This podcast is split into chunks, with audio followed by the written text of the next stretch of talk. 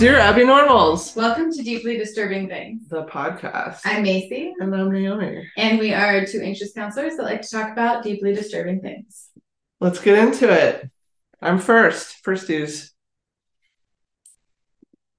What's Yeah, up? that was like, go. Oh, and then I go. was like, I didn't see the need to make noise on the table. That's all. What, what do you know about a, a lighthouse? A lighthouse, um, a lighthouse or lighthouses in general. In general, what are your thoughts, Um, feelings, opinions?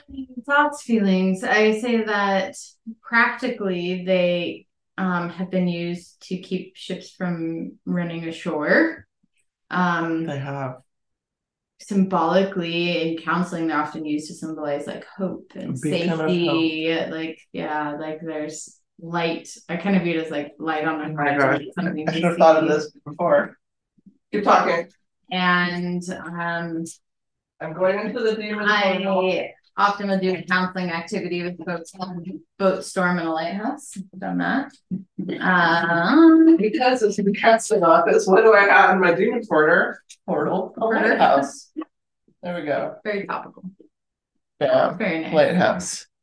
yeah so Yeah. that's kind of what i would say So yeah, i would like to live in one if it wasn't so cold and wet all the time are they beacons of hope, or, or are they creepy, dangerous places where ghosts and madness lurk? I mean, that amplified it a bit. I we, with creepy, I was like, well, yeah. I mean, there's probably spiral stairs, which could be cool if renovated in a cool way. Otherwise, they're slippery and dangerous. Um, I loved the movie Pete's Dragon growing up, the Disney one, and there was a lot of Yes, lighthouse yes. action in that movie. That was um before I knew that the dragon, Pete's dragon, was talking about marijuana, right? Um, you're thinking of Puff the Magic Oh, Dragon. that's right. Those are two different dragons. Okay. So I'm am going to tell you a mystery, an unsolved mystery. But before that, I need to lay some foundation. Are you choking on your wine? yes. Do I have to keep talking, or do you need medical attention? It like Wrong pipe. so yeah. and it burned like alcohol. Right time, wrong place. Who knew there was so much alcohol in this wine? In wine. Go ahead. What? So I need to lay some foundation. Let's talk about lighthouse keepers. Those people are creepy. If I do- Sorry if I offended someone. So I'm sure there's not many lighthouse keepers around. I mean, how many lighthouses are there? There's a lot. Okay, so there's a lot of Well, lighthouse keepers. No. You'll you're gonna learn here in a second. What? Okay. So back in the day when there were a lot of lighthouse keepers, it was it could be 24/7 work sometimes. Oh, did you ever see that movie The Lighthouse with Willem Dafoe and uh, Robert Pattinson? Actually, yes, but I it was so it long was ago. really weird, right? weird. Yeah. I don't recall anything except for like vaguely remembering there was some birds. movie. Yeah. Vertigo, I think, has a lighthouse. in it. Does it? That was one of the ones lighthouses can be the creepies. So they they work all day. They're Hard making workers. repairs. Um, they may have to deal with shipwrecks. Um, but obviously the most important part is to keep that light operating 24/7.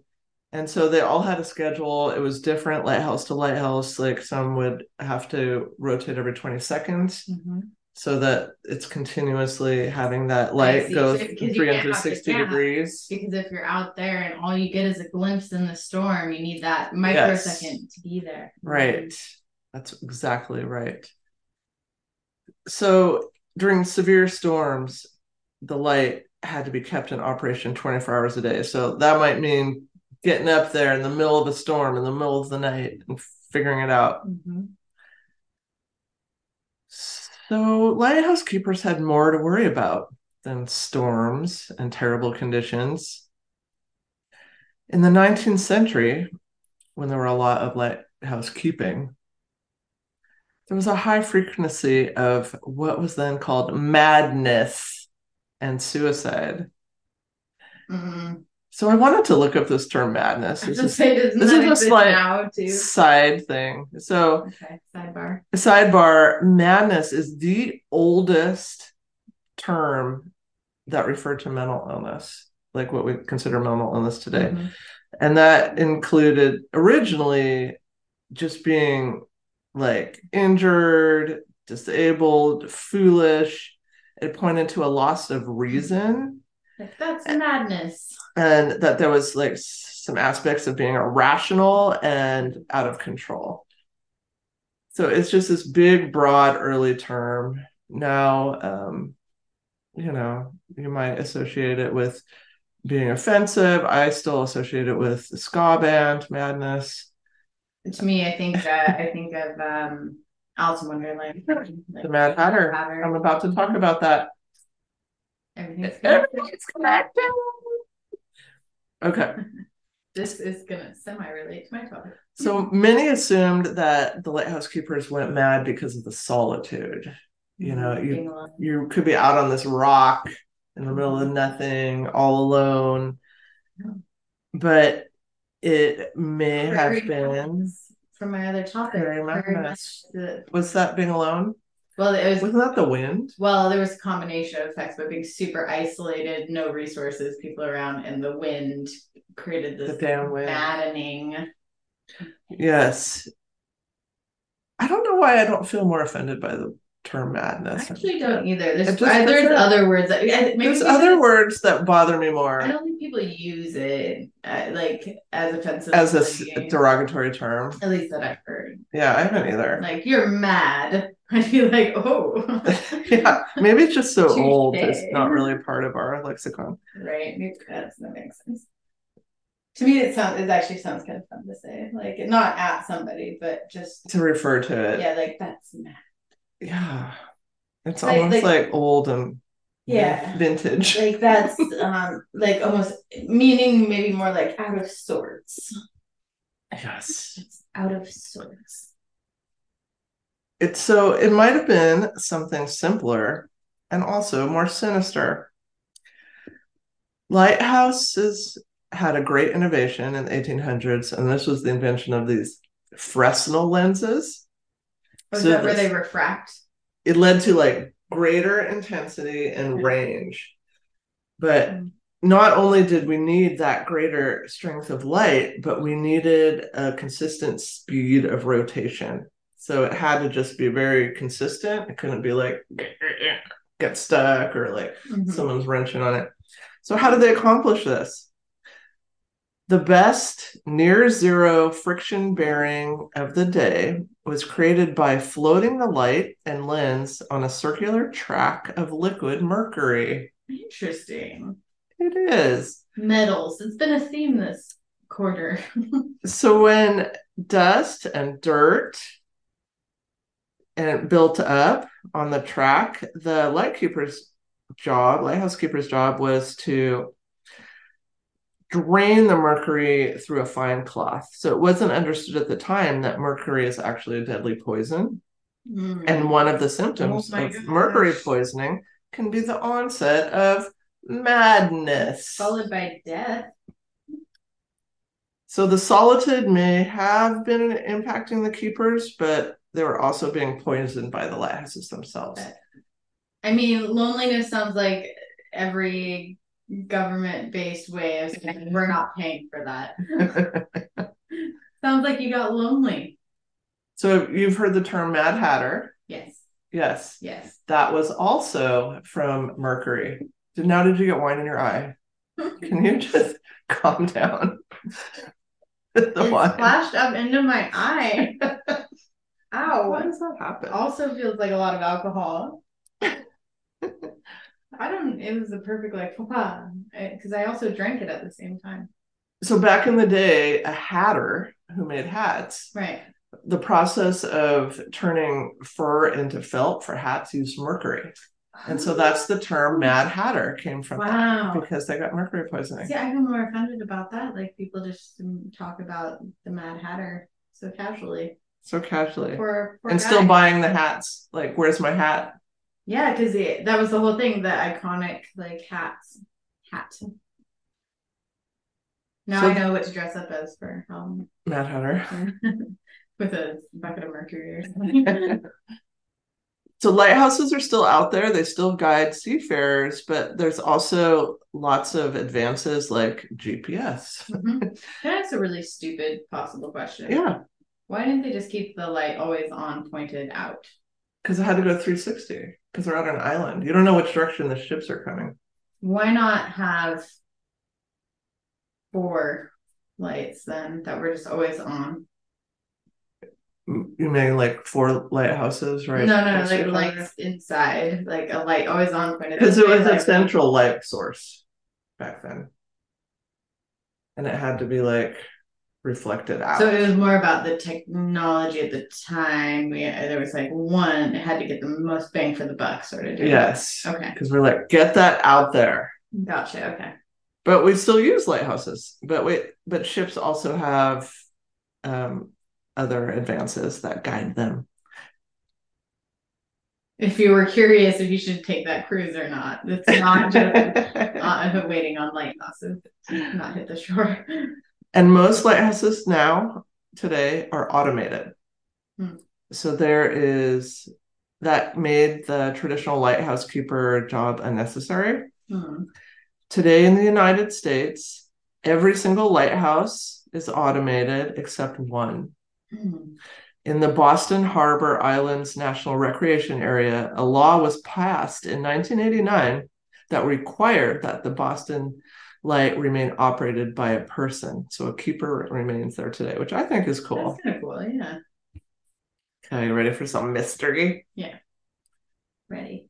This is the mysterious disappearance of the Eilean Mor Lighthouse Keepers. This is in Scotland.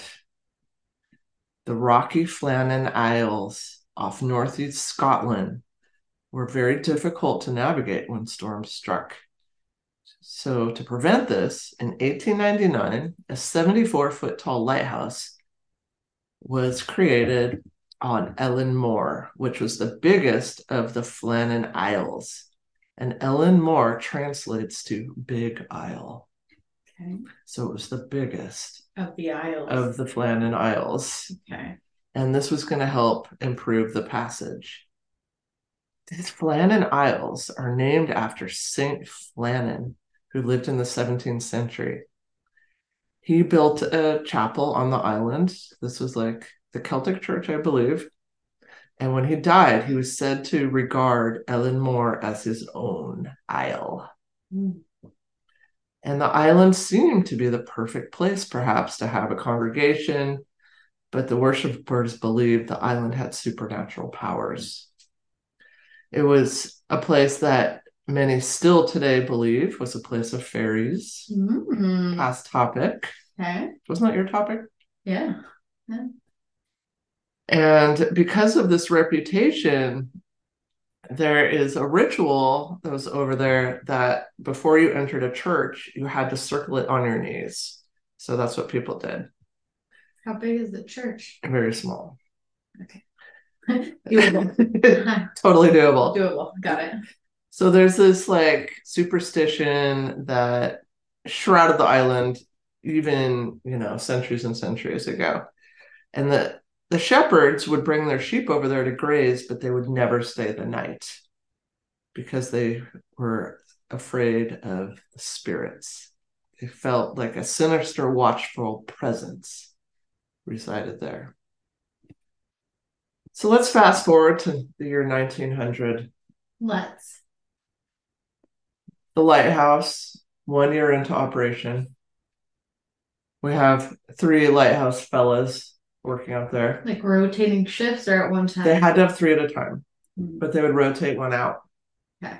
so like you worked there for a few weeks and then you would go home for a couple weeks something I like see. that Right. so there'd always be like one new guy coming in fresh Gotcha. Gotcha. Okay. Having some time spent at home with the fam. with the fam or you know at the pubs whatever floated your boat hmm So 1900, 26th of December, a small ship was bringing the new lighthouse keeper, the replacement, Joseph Moore, out, uh, fresh from his respite. So fresh. As the ship reached the landing, the captain of the ship, Captain Harvey, was surprised because usually there's like somebody waiting Mhm. for the ship, like super excited to GTF off Right. off the island. Peace. So he blew his horn and he sent up a warning flare to try to attract attention, and there's no response. And I guess it was some kind of flag that would be out there too, Mhm. welcoming people. So that was strange. Joseph Moore rode ashore and went up. Ah, did that rhyme? Mhm. And went up the the set of stairs. So let me show you these stairs. I'm gonna go to the end. These stairs look sketchy AF. This is the landing um the stairs. We okay. The thousand steps was sketchier than that the last time we took those, and they were all. Imagine this in a storm though, perhaps. No, that's But no, those thousand steps have completely degraded, and A I think, thousand steps is that in a storm. I think you're. I think next year they may be impassable. I agree. Good thing we got photo evidence. Mhm, mhm. So he's going up those stairs, going to the lighthouse, and reportedly he felt an overwhelming sense of foreboding Foreboding. That's a great word. going up those stairs. Once he was at the lighthouse, he noticed something was immediately wrong. Wrong. The door, everything was amiss. The door was unlocked, and in the entrance hall, where they have their three coats hung, their oil-skinned coats that are essential to keep you warm in the storm. Mhm, Another rhyme. mhm. So there, two of them were missing, and one was hanging there. So odd. Odd. He went into the kitchen area and he found half eaten food and an overturned chair, almost like somebody had jumped up in a hurry. Mm, And the kitchen clock, which you had to wind him in those days, was stopped. mm, So nobody who had been tending the clock. mhm, mhm. Things are amiss and things are awry. And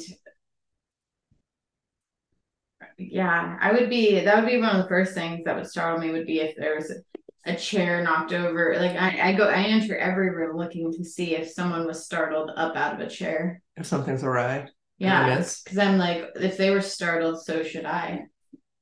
Also And-. Going back to last week, maybe it's your sense of smell that's telling you something is amiss. Because if somebody was fearful before you got there, you may be smelling their fear and it's Mhm. activating your own fear response. Mhm, mhm. So he looked around, but he could not find the lighthouse keepers. He ran back to the ship. Captain Harvey ordered a search of the whole island, but nobody was found.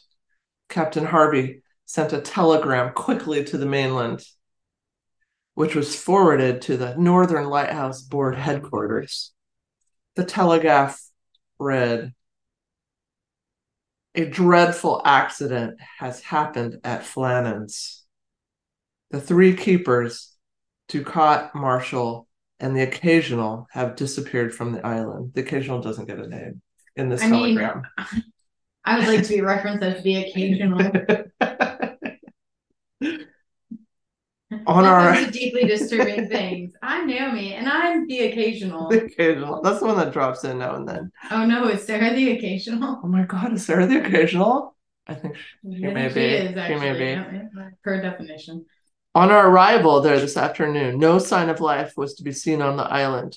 Never a good sign if you're looking for it. No. You're expecting life, You- but you find no sign of it. life and you find none.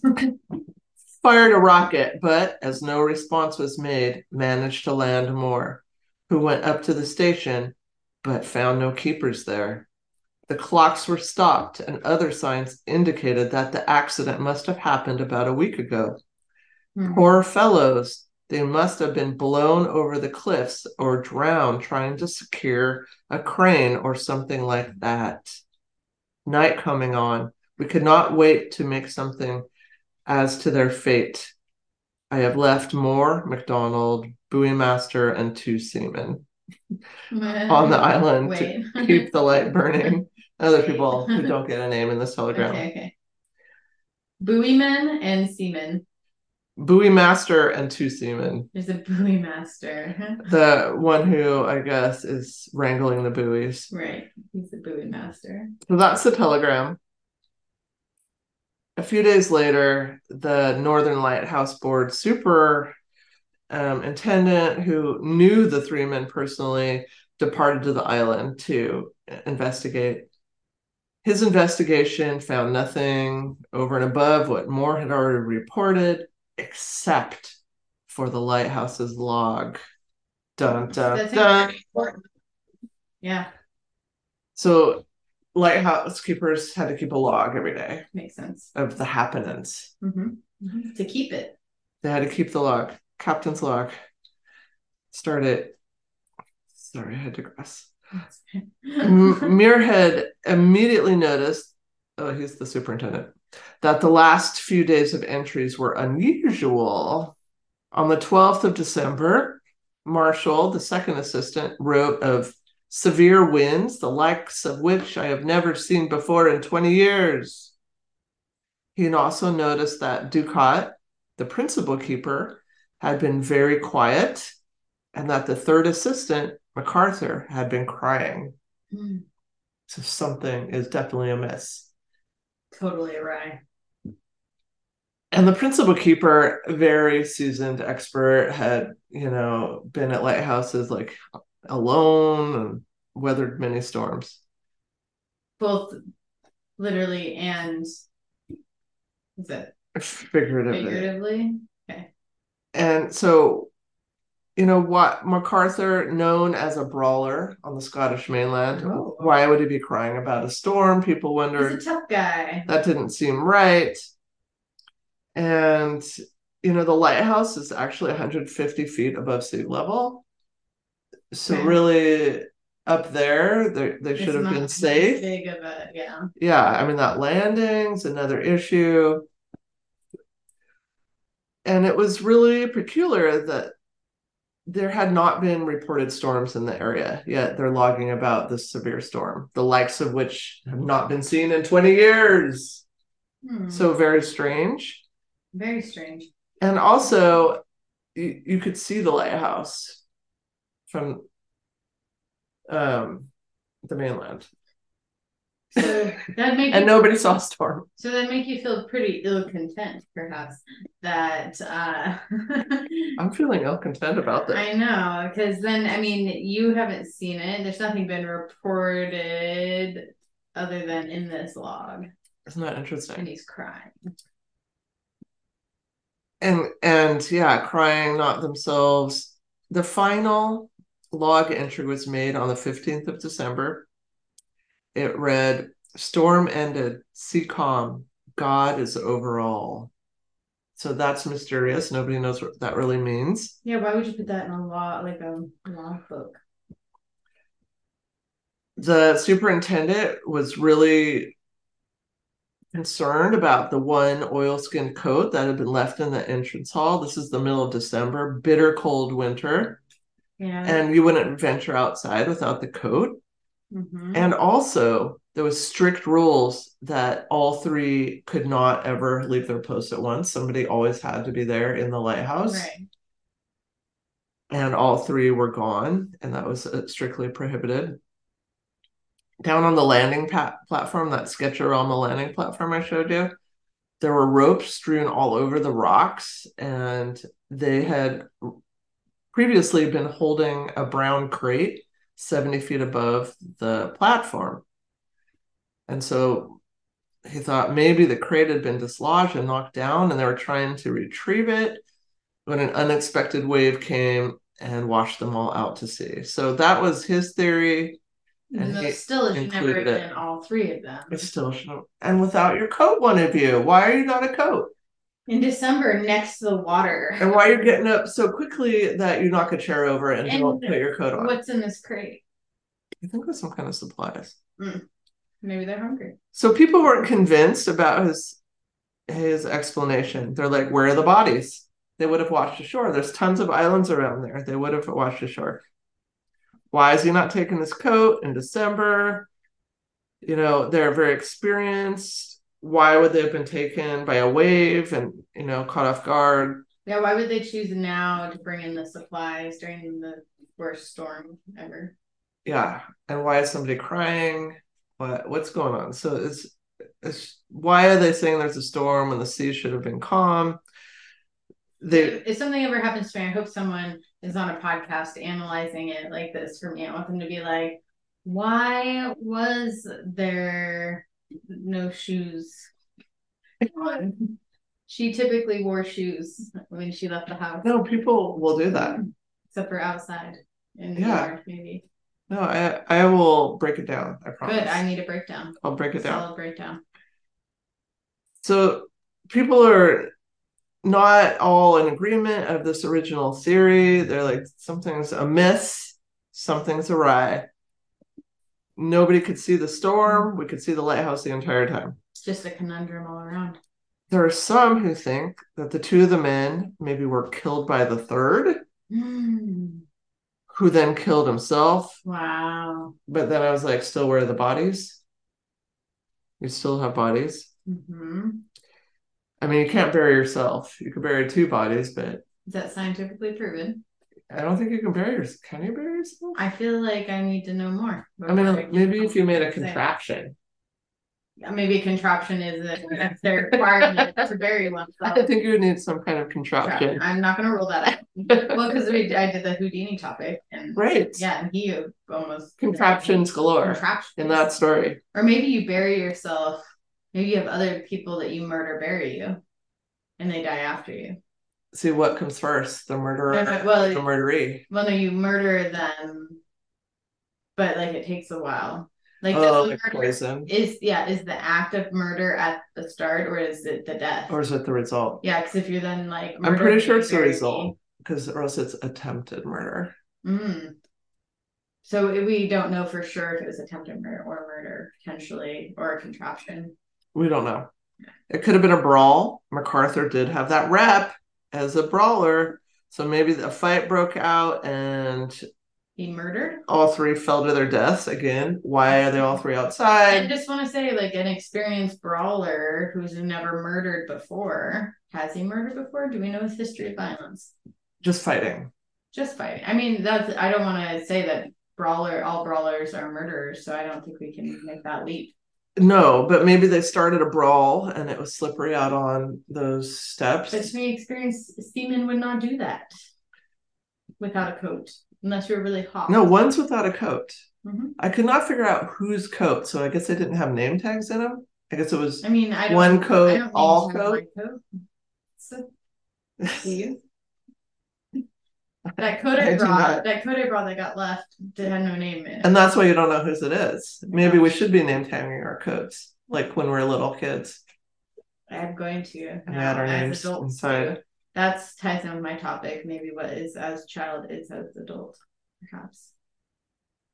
Maybe So uh, we don't know. People say they hear the names of the three dead men. Do they even know the names? on the wind.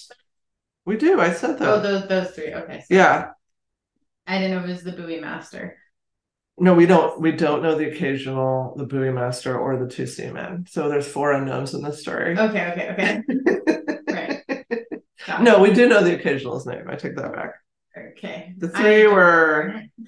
MacArthur, oh my You gosh, don't. have to. Ducat, and uh, another one. If I scroll higher, but I'll show you their photo. That's them. They all have fine mustaches. Oh, I zoomed in too far, and your phone went wee. Okay.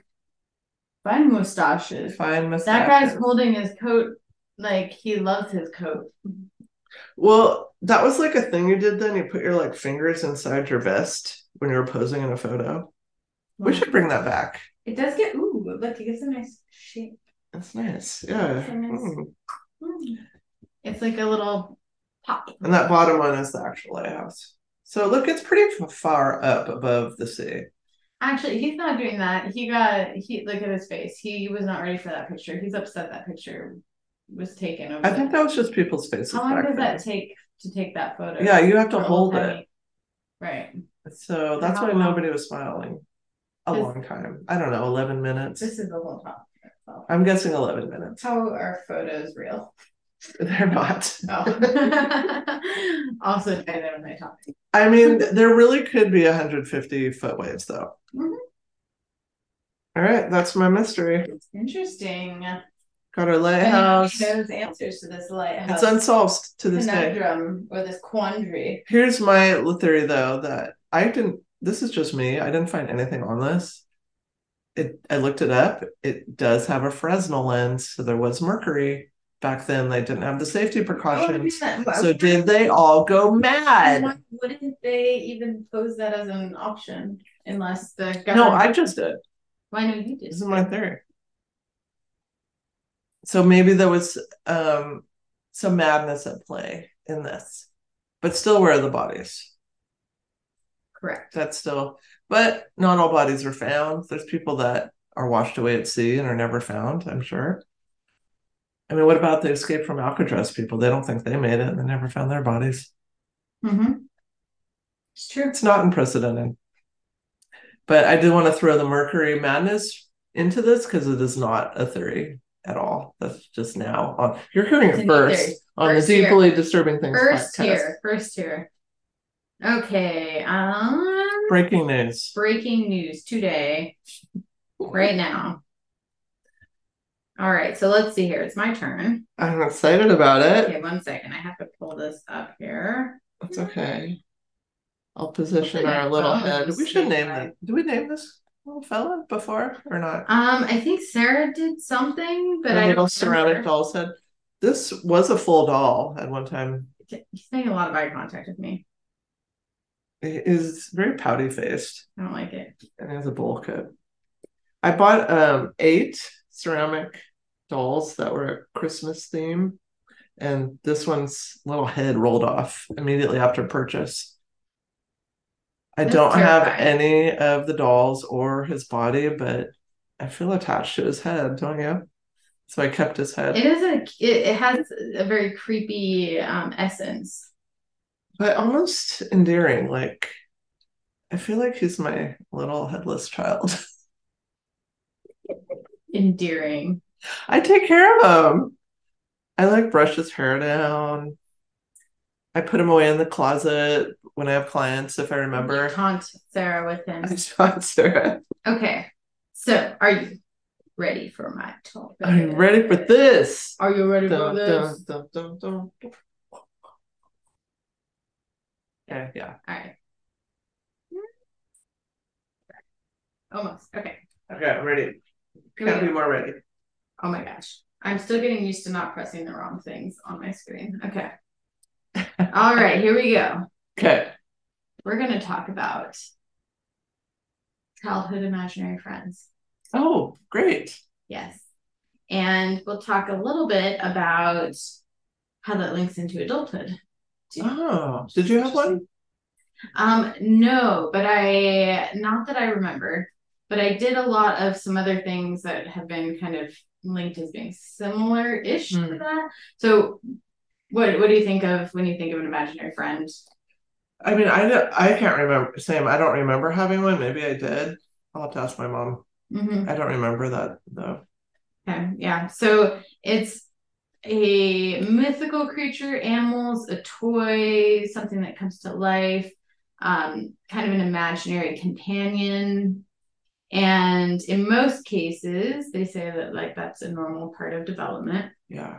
And Unless you continue it too long and then so, but suddenly you have delusional disorder. But that's the thing is okay, so that it was like I was finding either parents' concern about Yeah. it or it's completely normal. Like it was like one or the other. And that's what it led me to on the adult end. And actually, I think one of the most interesting things I was reading about was with like schizophrenia yeah. what's the difference between auditory and uh, visual hallucinations there versus in children or youth because it's actually through can go all the way up through adolescence uh, at that le- level it's just reported Yeah. When when is it a diagnosis of schizophrenia? and i figured that out and there is actually a very distinguishing factor which i had never known before even as a counselor which is that um, the uh, those who had childhood imaginary friends were more likely to have them as adults or to report auditory visual um, hallucinations as they're labeled in adulthood. Uh, or also part of it that uh, came up a lot was uh, talking out loud. Like because there's a, a, if you think about what an imaginary friend is you are kind of creating a space to process and talk about mm-hmm. and think with an external thing from yourself mm-hmm. so talking out loud to yourself throughout processes and things that you're doing is actually kind of another form of that which i didn't know was kind of interesting so depression is the biggest difference so those who had childhood friends and um, were diagnosed with uh, schizophrenia had the depression piece, like a very major depressive episode part. Um, those who did not have the major depressive episode part, um, sorry, sorry, sorry, major depressive episode part linked with having the the auditory visual hallucinations did not necessarily mean that they had childhood friends growing up. But just because you had childhood friends, most those people that didn't end up getting a schizophrenia diagnosis did not have a depression link at all. Is the depression like it's because of the voices? Well, the only or is it separate? I from what I was reading, it was separate because the only thing that was different, where it was both and both, like imaginary friends and depression, was if there was a history of traumas like sexual abuse, like that mm-hmm. level stuff. Those adults who reported having childhood friends had a history of um, abuse. Mm-hmm. Kids who just had childhood friends um, and went into adulthood reporting hallucinations, audio or visual, had no depressive symptoms. Got it. But there is a group of people who had no childhood friends who have auditory hallucinations and have schizophrenia according to that diagnosis. There's like some weird subgroupings that Yeah, yeah. And I'm wondering like how much does you know socialization and stigma though come out and being depressed about it? Well, a lot of so a lot of the the research was showing that the like with the schizophrenia hallucinations tend to be have a negative often reported a negative um, auditory cycle or there's something feared or the talk is negative mm. um, and can lead to lower self-esteem and the other reports are actually very positive and tend to lead to things like creative thinking and uh, flexibility and thought. So it almost kind of like a different path that the brain takes. Interesting. So yeah, it is. It is interesting. I didn't even think that there would be like a connection with that, but there is. Um, so I wish I would have had one that I can remember. I know, like I, I remember playing a lot by myself because I at most of my life was spent as an only child. I have half siblings, but they're far away. Um, but I do things like run around the house and play. Like so, I don't. Maybe but like actually, you know, where there's like something that you're communicating with and right. playing with that. And only like some of those stuff that I read were those like distinct, like a person. I'm gonna text me. But it's like over 65% of kids, childhood age kids, report having an imaginary friend or an object that they have personified. Um, so it tends, as children reach their second and third year of, of life, so two to three years old, um, they say that their imagination start to expand, they start to play. Um, they start to make real friends, like people friends, uh, but they also start to make friends that don't actually exist, but they actually get what what they've seen through scans and stuff, real feelings of friendship and comfort and bonding through that. Um, so it is interesting because they are getting a very real outcome. Stella has never done that. Yeah. But Ash used to talk to his magic eight ball. Mm-hmm. See, it can be an inanimate object. in the corner all the time. It can be inanimate. Like object. it was real. Yeah. Right. There you go. um, so it's not just like little kids, but all the way up through adolescence. And uh, many kids end up keeping their childhood friends for like several months. Uh, some up to a few years. So what they're saying is like these, the ability for the brain to do this, uh, it can vary in that form, but it can stay into adulthood for how it thinks through problems. And it's it actually does a lot of really good things in development. So a lot of assumptions are like the I think the more of the disturbing part of this is it has a can have a really negative connotation, like oh your kid has an imaginary friend, like it's viewed as like what like they're lonely. Lonely is like the first one, lighthouse. like there's something very negative about being lonely. Or they're stressed, mad. Stressed out. Maybe there's family problems at home. Yeah. Um can't cope with reality. Right. But like this has actually been shown to be very not the truth. And I I never actually heard any of this. So they research has shown that this is about developing social skills um, and what they've seen is that they might create an imaginary friend to have someone listen to, support them, play with them, do things yeah. that they can't do. I mean, it seems like resourceful and creative to me. Right. And it can also be like having something special that belongs just to them, be someone who doesn't judge them. And as kids, like kids are judged all the time. Uh, if we go uh, birth order, it tends to be the firstborn or only children. Mm-hmm. So having to have that connection. What's um, the typical age range? So it typically starts in age like two to 3 mm-hmm. years old. So pretty, pretty young. Um, it can so some of the benefits that they've seen with kids who have imaginary friends uh, improve problem solving skills. They have more um, opportunity to explore ideas, so they get less kind of right wrong. Uh, improve management of emotions they practice new behaviors and roles. So they like one of the the I was already of imaginary friends, kind of like kids talking about their imaginary friends. And one of them, he's like, Yep, I have two kids. And he was explaining his two kids. And then he was like, and I'm married to, I forget the name, I'm married to so and so. Um, she is a doctor and she travels abroad. And abroad. But I, but I had to divorce her because she talked too much. And but like taking on these different it's roles, real. like it's facts. And none of these are like actual things that are happening in his life, but it's a way for the mind, like you know, with play therapy, like to explore different avenues yeah. of thinking. Um, and it can help with tough transition and routines. So they found that kids that had that, you know, it can be a constant in a place of change. So it can be helpful. I'm not gonna lie, I would love imagining a friend right now. I agree. Like, how do we? I mean, can we get one? Right. Without being so IT aid. No, um, warning signs. So this is like the the like caveat here of where parents, if you need to talk to uh, professional, if they start getting extreme anxiety around that, if they're telling their imaginary friends about like traumatic detail, like if they're starting to tell trauma stories mm. to an imaginary friend, that may mean something traumatic has happened and you want help.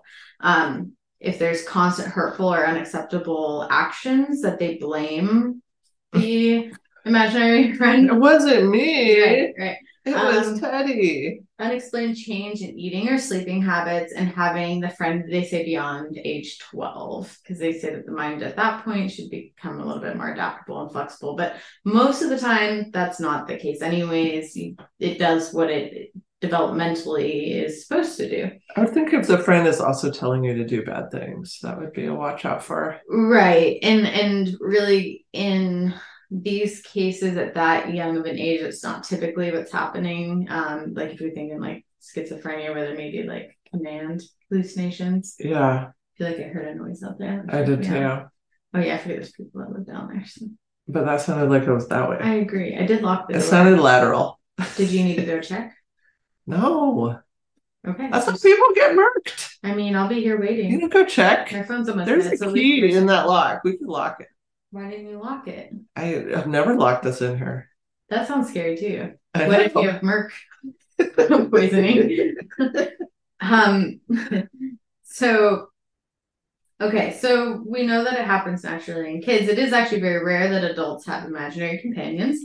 But there are a few different types of behaviors that would be considered that form of imaginary friendship. So, for example, adult authors can be seen as prolific creators of imaginary friends in the form of characters. They're developing characters and mm, living through yeah. that. Um, this is because they have personalities and minds of their own, and authors often report their characters leading the writing rather than vice versa. So they say that like that's how they like it takes its own form. Um, objects created through spiritual and mental powers and mysticism are also a sort of imaginary friend. Mm. Is this my imaginary friend? Oh my gosh, I think it just happened. Yeah. Hi. Okay. Now ask him his opinion. Well, I want to know your name. What is your name? So your brain just widened a bit to try to soak that in. My what brain is so wide right now. Research has shown that positive effects have imaginary friends. Um, that there's positive effects into adulthood too. So adolescents remember their imaginary playmates have been found to use more positive coping skills. Um, they seek advice from loved ones more often instead of bottling things up. Um, adolescents with behavioral problems who had imaginary friends as children have been found to have better coping skills and a more positive adjustment throughout their teenage years. Aww. Scientists think this could be because these teens have been able to supplement their social world with imagination rather than just being stuck to classmates, which I think is because often I'm like, gosh, I don't want to send my kid to school ever. like high schools are horrifying places with tons of bad influences. This was my first like, oh my gosh, like the like kids can supplement their friendships with imagination. But only up to age 12. No, no, no, no. This is saying through adolescence. So it's saying like because this could be it's not saying imaginary friends mm. necessarily okay. but again having you know the inanimate objects or something even just auditorily like talking well i've always espoused a healthy dose of delusion. Right. That should help with loneliness. Well it helps with just being happy they're going to seek out more social connections because of this actually so again like all these i think some of the stigma around it is it's opposite to that uh, for what science has actually seen uh, the majority of research being done points to mainly positive outcomes and current research is now being done um, by Tori Watson, who's looking at evidence to see how teens report imaginary friends as children, how they actually handle bullying at school. Um, those who remember their imaginary friends have have in this study at so far have been reported at better or better handling through Aww. coping skills with being bullied.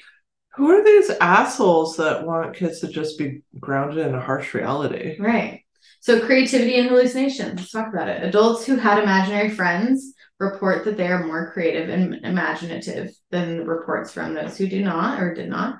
Uh, they also know through this research that they are better at describing a scene that they've constructed their imagination. So when you close your eyes and you like, we do the often counseling, like the safe place, like picture right. what that looks like. You try to bring in like make it as vivid, vivid as possible, bring in all the and senses. I've known I've known several people in my life that they say that when they close their eyes, they can't picture like can't pull together those components or like they can't remember details of a face or like pull together those aspects of the memory.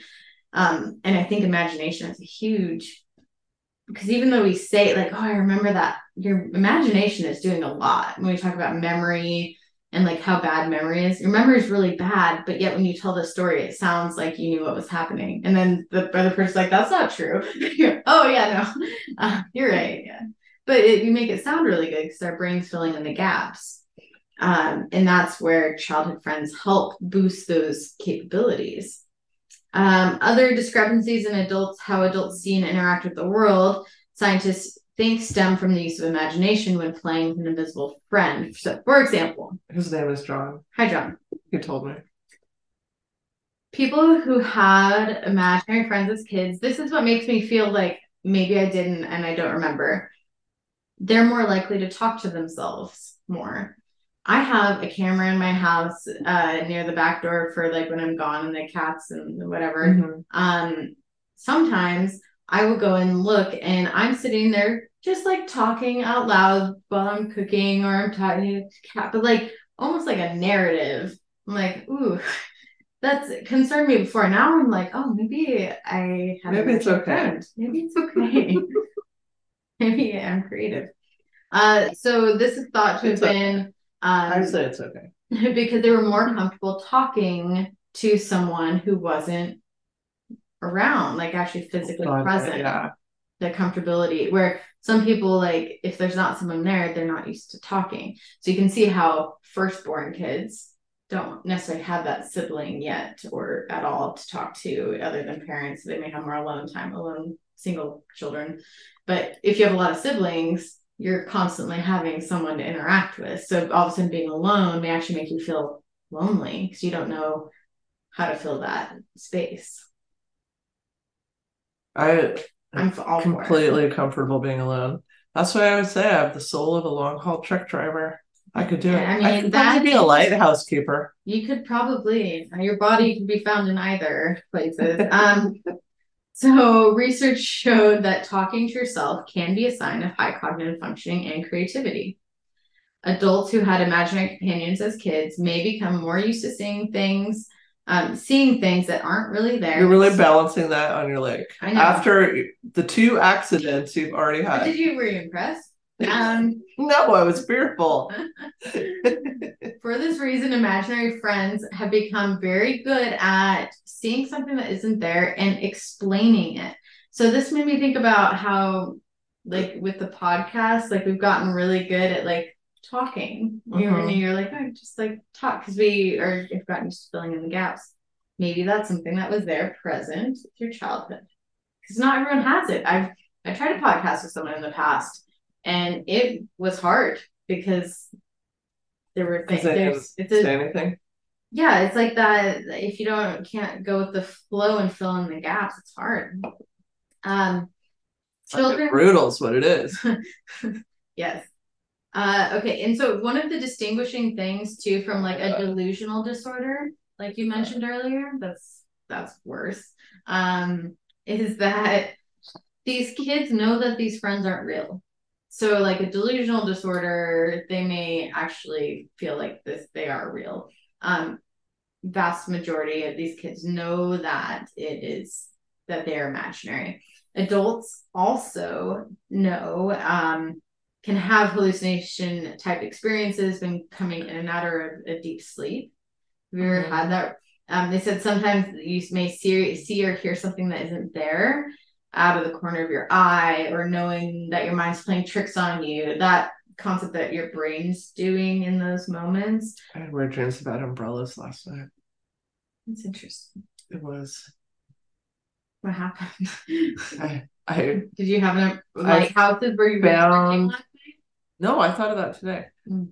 I found an amazing rainbow colored umbrella and I was like super excited about it because I was going to use it in the rain, which Mm. is weird because I don't use And it doesn't really rain very much here. Mhm. and I'm not.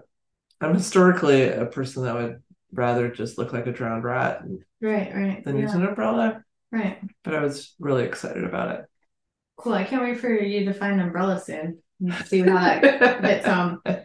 Uh, one research team investigated that people who had imaginary friends as kids also reported uh, more such hallucination type experiences like that, Mm. Um, coming in and out of sleep or out of the corner of their eye or experiencing something that's not there. Um, in the study they published in psychi- psychiatry research, they found that this is um, actually the case. So these individuals were not at greater risk of developing psychosis or schizophrenia. They were just more likely to have a common form of hallucination. And I was like, oh my gosh, how many people are so probably misdiagnosed? Oh. we know. You know how much I I'm, know, I'm gonna throw my phone across the room. You know how much Throw I it. just hate our Do it. diagnostic system. It'll get smaller. It's Your phone will so flawed. Um, we know that because they also tested other perceptual experiences like unusual thoughts and ideas, as well as symptoms of depression. These experiences, in combination with intense hallucinations, can put people at greater risk of developing schizophrenia. So, schizophrenia is a combination of severe symptoms impacting um, a lot of different areas of someone's life. It's not just it's not um just the experience of No, it's not like what the media puts out there that's like, oh, you have a split personality. right It's right, not right. that at all. no um and people who had imaginary friends didn't show that combination of symptoms at all there was only one exception that i mentioned earlier child abuse that was the one thing where they had potentially both Uh, it's unclear whether that's linked to anything to do with imaginary friends or if it's all down to the trauma itself with an imaginary friend playing that comforting role, perhaps, um, which could be more the dissociative aspect of the brain trying to protect itself. Um, but what we know is that the brain, I think that's maybe, and maybe that's where we have it all kind of flawed, as we tend to view the brain as it's protective in that there's it's trying to save you from harm all the time is a lot of how like the DSM is built around mm. versus how is the brain working to build enhance and develop more of that strength space like uh, maybe these additions can be used and research shows that it does yeah it's a stupid deficits based system and i hate it wow that flew really good it did actually that was very frisbee yes so gather it. And that's I mean, I and I really I like that the research supports that too. It's not a um that wasn't the release of anger that right. I hoped it was. It was too pleasant. Well, and I I frisbee like I've known someone before and it, not a client, a person who worked at an agency. Clients are people. Correct. Well, and that's Macy's not saying clients aren't people. No. I'm making the distinction because specifically I want to make clear that people can have diagnoses and not be enrolled as clients. She actually worked there and had mental health. Oh yeah. Too, so, I um, probably have 87 diagnoses. Right. I don't go to a counselor. Right. And she had a right. And she had a diagnosis of schizophrenia. And there was so much pushed on her over time about how it was a very something that needed to be like reduced in order for her to be happy. Yeah. And and that's really hard when that's like your whole scope of being is in that and it's easy to say that as someone outside of it. Well, yeah, we need to reduce that. Well, this is me. How do I stop being me if I don't want to take medications and numb out that? Yeah, let's just change the world instead. Right. So she, one of the things that she found, there's a whole online resource. Um, I forget what it's called, but there's, uh, I think it's called Voices, but um, where people kind of uh, one try to find the positive um, aspects within hearing, uh, hearing or seeing um, hallucinations, and finding positive aspects within that, being able to kind of manipulate, train some of those um, how to quiet the negatives and bring out the positives. Um, so it's not necessarily like changing who you are, but it's making it more helpful for your goals. Yeah uh, which would be like most anything like yeah, in exactly. life versus oh that aspect of you is wrong yeah, throw it out the door. here's medication to get rid of it. And, it. And that being said some people may have severe enough symptoms that they can't manage at that baseline that medications help with that. So i don't want to like discredit that but not everybody needs it needs to be an individualized approach. Right. And now after like learning about this i'm curious how many adult like if 65% of just kids are reporting and there's so much stigma around it already like i don't think having an imaginary friend as a kid is deemed as socially appropriate. It's just oh okay if you have one that's cute for a bit. It's sort of cute but let's keep, keep an eye on it. Yeah like don't talk about it in front of the neighbors. Right. Yeah like you wouldn't want them stick my mom message me back. Right right right. So it's so how many? I bet you played a lot of imagination with your stuffed animals and Fisher Price toys. I did that too. But I don't remember a total, um, totally imaginary friend. And it doesn't have to be. I am the one that had a whole group of imaginary friends, including a Martian. That's because I didn't like being an only child. Them and that was my thing too. So I had, I had three stuffed animals that I still have. Very proven. Why do we not have a gavel? There was no theory. Research has already proven it, but yes, that is supplemental. Uh, but I had rattle bear, rattle dinosaur, and rhino, and I each know of them you shared your super concrete um, stuff. You know. Rhino was the protective one; he kept me safe. Rattle bear was the cuddly one, and then the rattle, right? And then rattle dinosaur also had a rattle. Was always under the bed when I found him, so he was the explorer. but I and I yeah, I totally talked to them But I would never have imagined that as being an imaginary friend. But maybe that's because we don't know what that means. Like, how do you? It's not like they're seeing. They're not visually seeing like a delusion. Well, I mean, but if you're talking to your thing like it's real, Mhm. what's the difference really? Not that there is the the difference being delusional disorder versus No, but imaginary friend versus like my doll is fucking alive and ha- is my friend. Because Stella does that. Like she has full parties with the dolls and Right. is like conversing with them. Like, oh, you want that? Oh, okay, blah blah blah. Mhm. I don't hear the doll saying Right, stuff. Probably in her mind, the doll is like doing actions and but But talking it- back. but it's it is and it isn't. It? So the imaginary friend part, like their brain is filling in the gaps with being able to be imaginative and fill in that space. She's not in theory, not actually hearing that doll talk back to her and she's interacting and kind of a no, I think she is. I mean she might be. But her she asks a brain question, is filling would you like more? right. And then There's a able to have it. pause, and then she'll give Right. more. That's a great imagination. I'm just saying it's not all pathological. She No, I don't. I don't think any of it is really. but that's what the imagination does is it fills in the gaps. Yeah, because we like To to make meaning out of shit. Well, and and play is important for the brain and we just stop playing as adults and people need to play. I do play, Yeah, or else you end up but boring. Getting, me. getting medications because you feel like what's what your brain is doing to protect you is wrong. One day I would really love us to dive into delusional disorder because Mhm. I take issue with some aspects of that. I would love to have a convo on that. I would love that. I've done a few presentations. on I it, just think so it's there's Okay. so much with social norms that and cultural norms yeah, that yeah. need to be. It's a very, it's so trauma. It's delusion. I mean, all of say is trauma. I've thrown enough things across the room, so I won't throw my phone. But yeah, I, it just makes me want to throw shit across the room. I just hate the DSM in general. That's this made me. I'm. It just brought up more questions. I just hate it. I teach both the child development class and the psychopathology class, so now I'm like, how do I like mesh mesh these two things together? Because people one want answers, which is the problem. Maybe there just isn't a clear answer.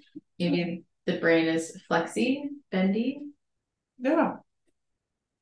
And that's okay. Radical acceptance that you will not get a fucking answer about it.